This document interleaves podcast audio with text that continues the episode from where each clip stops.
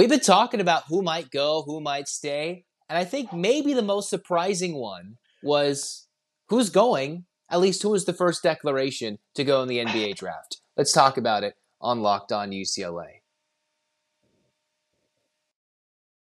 You are Locked On UCLA, your daily podcast on the UCLA Bruins. Part of the Locked On Podcast Network, your team every day.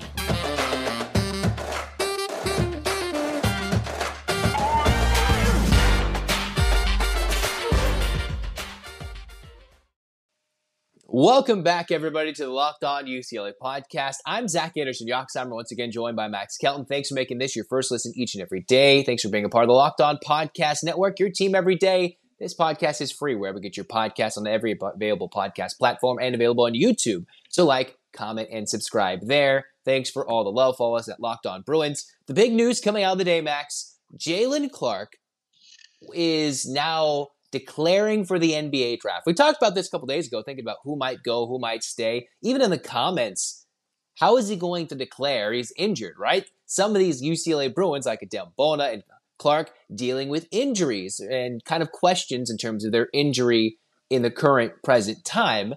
And here Clark is declaring for the draft just yesterday, I believe, Tuesday or Wednesday, I should say, March 29th.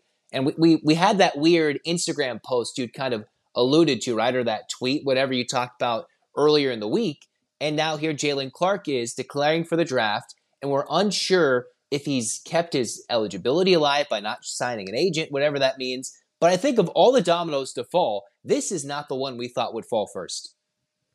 It's difficult. It's difficult to think about, right? You know, he was named Player of the Year, Defensive Player of the Year nationally just a couple of days ago. So He's getting that recognition on a national level, and it should be no surprise to anybody that he will get, right? He's right now listed at right in the heart of the second round of mock drafts.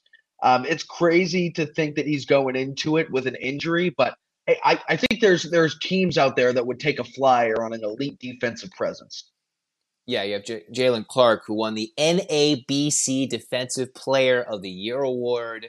He has the Pac-12 Defensive Player of the Year award, part of the All-Pac-12 team. This is a guy who was instrumental in UCLA's success early in the season, was averaging close to 15, nearly 16 points per game in wins over Kentucky, getting that big three-point shot and beating USC. And then while his numbers slowly dwindled offensively a little bit as he struggled shooting from the floor, he still was efficient, shooting 13 points, getting 13 points per game at 48% from the floor, close to 33% from three, despite his Jekyll and Hyde at home or on the road. And then the biggest thing was 6 rebounds per game, almost 2.5 steals per game, a little more than that.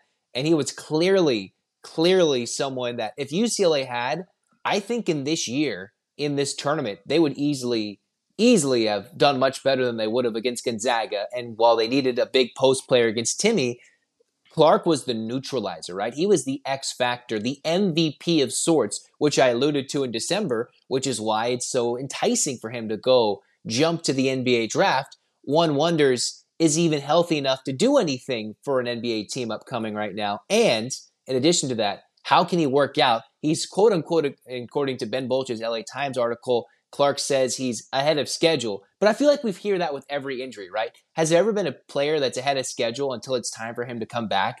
And then, you know, when he's not there, well, he's not ahead of schedule. Sure. You know, I think if I really consider who this young man is in Jaylen Clark, a lot of it's reminiscent of Matisse Thybulle from a couple of years ago with Washington. Guy who started his career with the Sixers has now been traded and working with the Blazers, but he's a solid young man who can provide some really good support on the defensive end, and he has a place in today's NBA. Well, he might not be a 20-point per game scorer. His defensive numbers are, you know, it makes sense that he would move on because he's also, you know, he's aging, right? You have a junior, and back in I think it was 2019 and 2021, and you know, throughout that span, there was nobody really drafted to the NBA through Mick Cronin's squads. Last year, you know, there was only one in the draft. So Peyton, yeah. So I see the move. It makes sense to me. Curious as to where the other dominoes fall. Yeah, it's interesting to see just we just didn't think this was the one. I guess if he is healthy, all right, well, UCLA would have loved to have a senior year of Jaylen Clark. Maybe the emotions of playing or not. But there's still a chance for him to withdraw. It's just we're unsure if he's signed an agent and how this process is going to work for Jaylen Clark. Because it's one thing to go through the combine and be told, no, your shot's not there. You need to be, you got the defense, but to be a 3-and-D guy, you have to be able to hit the three consistently at the NBA range at an NBA clip, even if you're off the bench. That's just what it is in today's day and age of the modern NBA. If you can't hit the three, unless you're playing elite defense, which Clark does, then it's tough for you to get on the floor. And still, teams are scoring 120 points per game. So how much defense is there actually until the playoffs? So it comes down to who gets him and the right team. There's high regard for Clark. It's just kind of interesting, you know.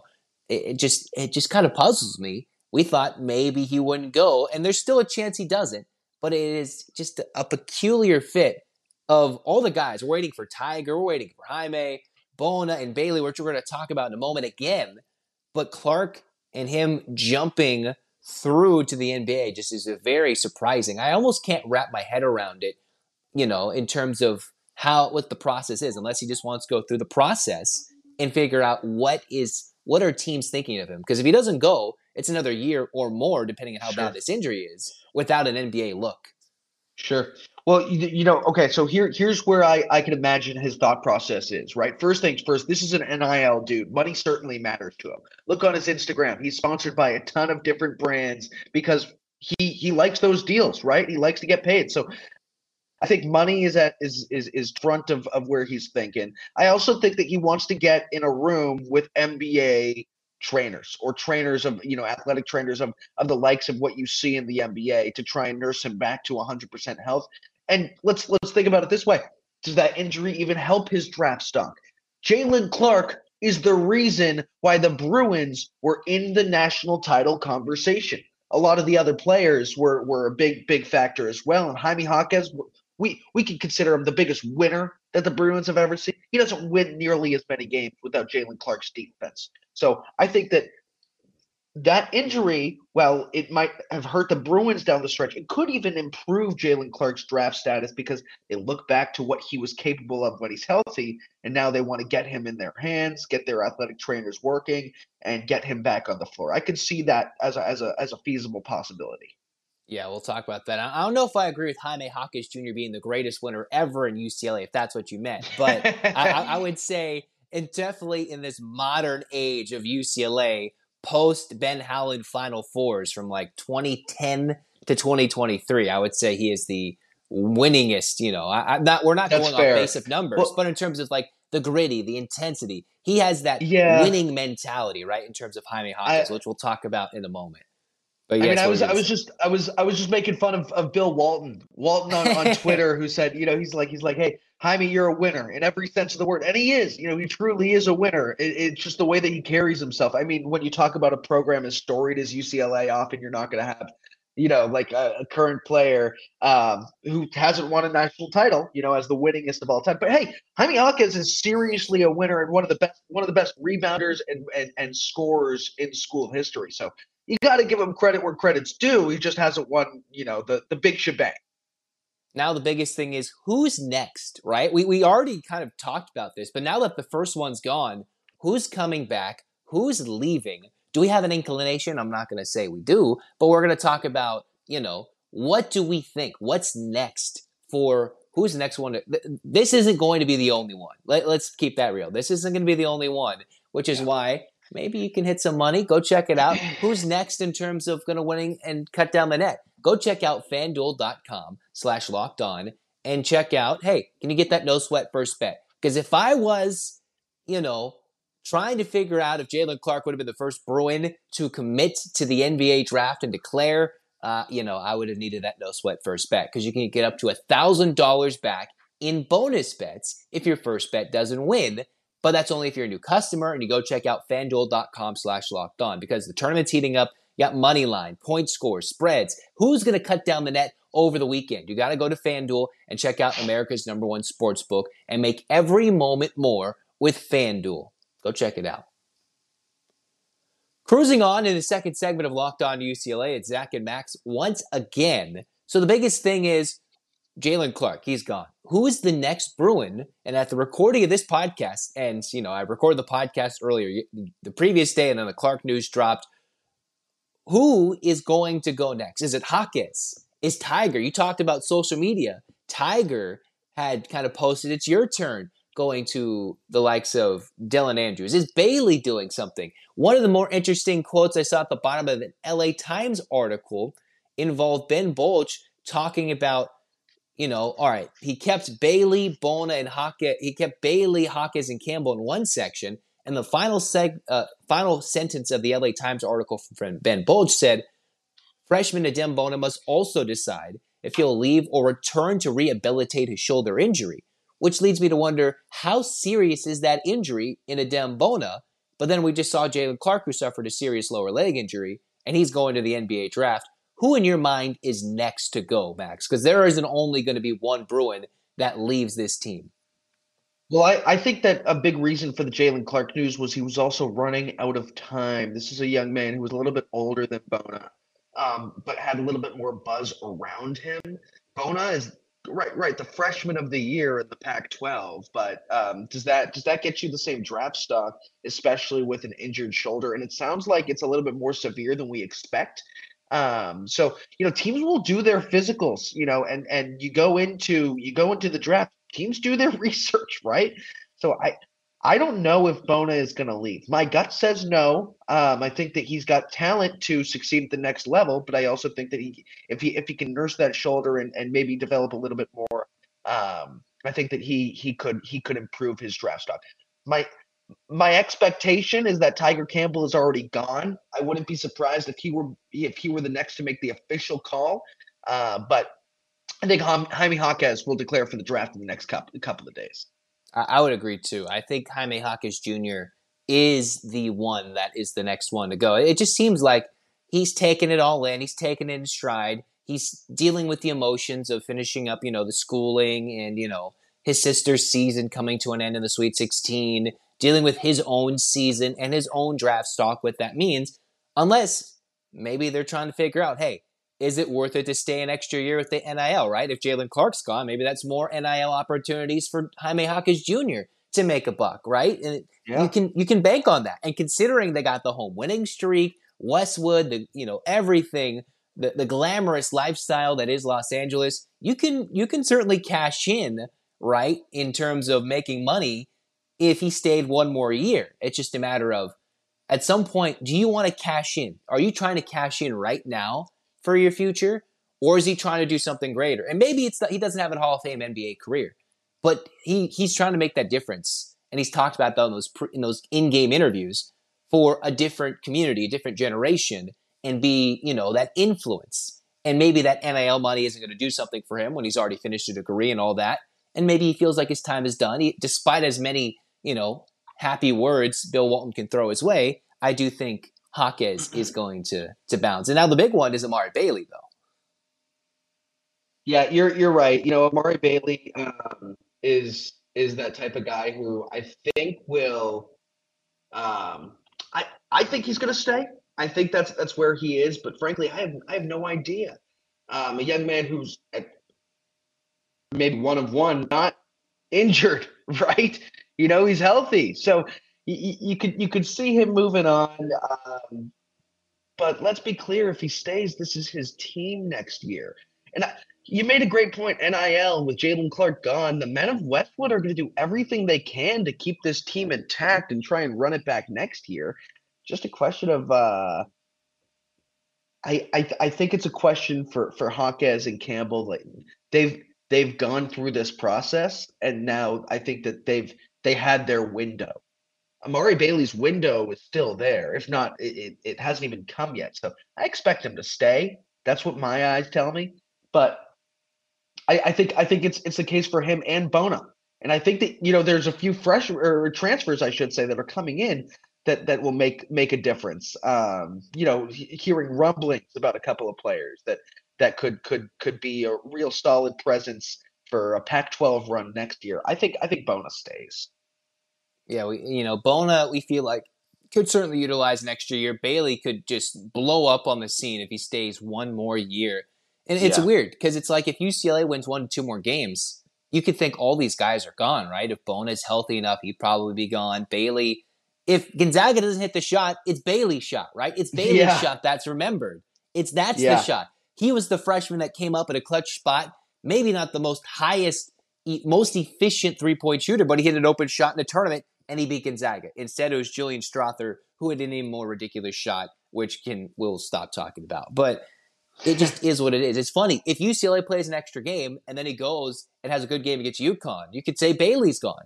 And all he did was play an extra 30 minutes and take 10 more shots. It's just funny how the impact of winning a game or losing a game where it happens can affect to the emotions, to the appeal, the pull. Sure. But hey, we both graduated college, Max.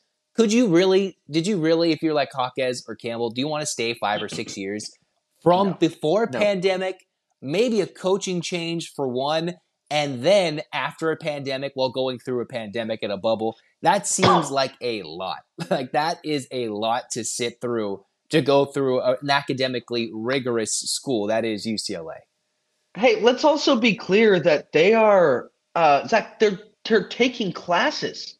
They're taking tests. They're writing papers. They're taking classes. If you have the opportunity to not take classes anymore and get paid to do what you love, hey, man, if it's me, I'm moving on, right? As much as I love being in Westwood, I love Los Angeles, you know? It makes sense to stay if you have title hopes in your eyes, but I just – for the guys who have been there for a few years, hey, if you have a chance to do this but not have to deal with the school stuff, that's why you go to school in the first place.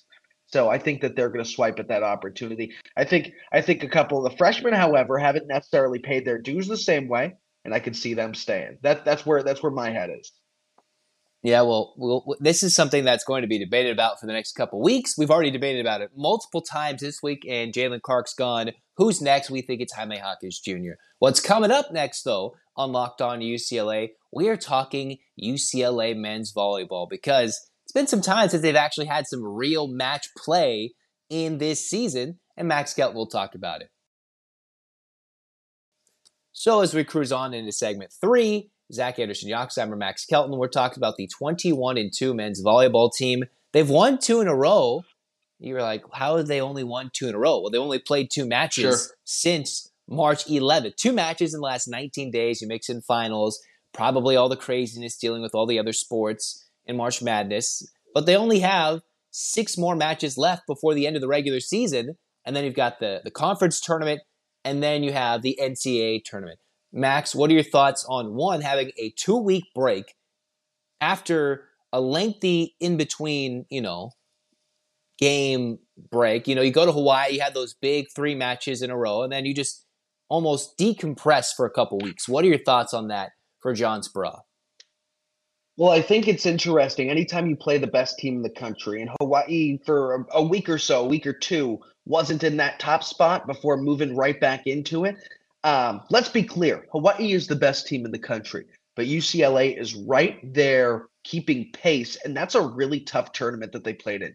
At the Outrigger, 1, 2, 3 teams in the country, top 3 teams, all in action. So anytime you have a tournament like that and then you get some chance to breathe, you utilize that, right? And it's really good scheduling, I think, from Speraw. So I actually really like that they had some time to breathe after that and to reset, and then to gather into what this team can be. This is a team also that has developed a new identity with Miles Partain out of the system. He was the quarterback for this team. Now it's Andrew Rowan, and they haven't lost pace. I think that the coaching has been really elite for this program, and being able to keep them in rhythm despite a platoon shift. Not only that, they're blocking at an elite rate, best team in the country in blocks per set. Their hitting percentage is the best in the country. It was the same last year. Being able to keep that consistency through a new setter, that's incredible on its own. And teams over their last 8 matches are hitting below 250 against them. So they're keeping opponents on their toes. They're doing a really great, a tough series this week to play against GCU. But I'd expect them to be, the best team in that series. Yeah, they should hopefully beat the Lopes, and then they get to take on USC in a couple of weeks. Should the Bruins knock off their bitter rivals? Yeah, it's two teams going in different directions. You know, I do most home games for USC, and I love the coaching staff and I love the players there. But you know, having seen both of these programs in person, it's a UCLA team that is the talent level is through the roof, and USC has been struggling a little bit as of late, trying to get their footing. You know, I don't think that it'll be, you know, necessarily the Bruins run away with it in both matches, but I do expect that when they play at home, the Bruins will win handily, and when they're on the road, I think it'll be a four-setter maybe. USC could take one set, but I think it'll go to four. That said, though, UCLA, we talk about title hopes. Having already played Hawaii earlier in the year, it makes me confident that the Bruins can make a run for the title, but they're going to have to beat number 5 GCU this weekend, right? I think that's their most difficult task moving into the MPSF tournament, and then they got to win that tournament too. You really have to play well in the MPSF tournament, and it's difficult with so many good teams in their conference. Yeah, so basically you're saying they are a championship contender. They were very close. They battled Hawaii. They lost in 4 sets back in March 11th. That was the third match in 3 days, coming off a 5-setter to beat Penn State. Yep. They swept in Purdue-Fort Wayne, and then they took on Hawaii, where it was tied after 2 sets. These were the scores, 27-29, 25-21 in favor of UCLA, then 25-22, and 28-26 in the 4th set, in front of a crowd of over 10,000 at the Stan Sheriff Center. I'm not sure about you, but I've been to the Stan Sheriff Center out there in Honolulu. It is a rocking atmosphere, and they get crazy for their volleyball. It is unlike many in the country, especially on the men's volleyball side. So for UCLA to go play there is one thing. So now it's up to UCLA to go and try and win a national championship in volleyball. It's been quite some time there, Max. Well, yeah, it has been a few years. You know, with Hawaii and Long Beach's recent dominance, it's difficult for almost anybody else to break through. But I think that this is a team this year. Their schedule has set them up for a run, right? I look at their 2 losses. It was initially to number 3 Penn State. That team at one point was number 1 in the country after they beat Hawaii. And the Bruins then were able to avenge that loss in a 5-setter at the Outrigger. Having seen them twice, I think is a true chance to beat them in the national tournament. And then having seen Hawaii already once, I would expect the Bruins to meet up, if they were to win a championship, with Hawaii in the national championship title, unless they see them a little bit earlier in the NCAA tournament run. And having seen them already once this year in time to prepare, I think that there's some serious promise there for this team. All the pieces are there. But a freshman setter doing it, really, really impressive stuff from the coaching staff. I can't. Yeah, hey, I know you're breaking really up a little bit there, Max. But I think the biggest thing is it's all good. UCLA hasn't won a title since 2006. And when you're talking to Wyatt, let's talk about this program really quickly. They've made it to 3 straight tournament finals, and they've won 2 of them. So that's what UCLA is trying to compete with. And it's up to Speraw to get this team a championship for the first time in about 17 years, looking not to make it 2 decades over the next couple of years. So this is a team that's proven they can be good and dominate, but here they are with an opportunity, and you don't have to go win on the island anymore. So that's the big thing for UCLA men's volleyball as we wrap up the show today. For Max Kelton, I'm Zach Anderson-Yoxsimer. Thanks for tuning in to this episode of the Locked On UCLA podcast. Again, the big news, Jaylen Clark is declaring for the NBA draft. That still does not mean he can't come back. He has, I believe, until May 31st, when I read on the AP Newswire, to withdraw his name. He has not signed an agent, which could make a difference even if he does that before that date. So until more information becomes available, we'll find out all those things and more here with us on Locked On UCLA. So stay tuned and enjoy the rest of our shows, because there's going to be more players declaring, more football news coming in with spring practice and everything as we get excited. 8 clap time, baby. And 1, 2. 3, 4, 5, 6, 7, 8. UCLA. UCLA. Fight, fight, fight. This has been Locked On UCLA. Go Bruins.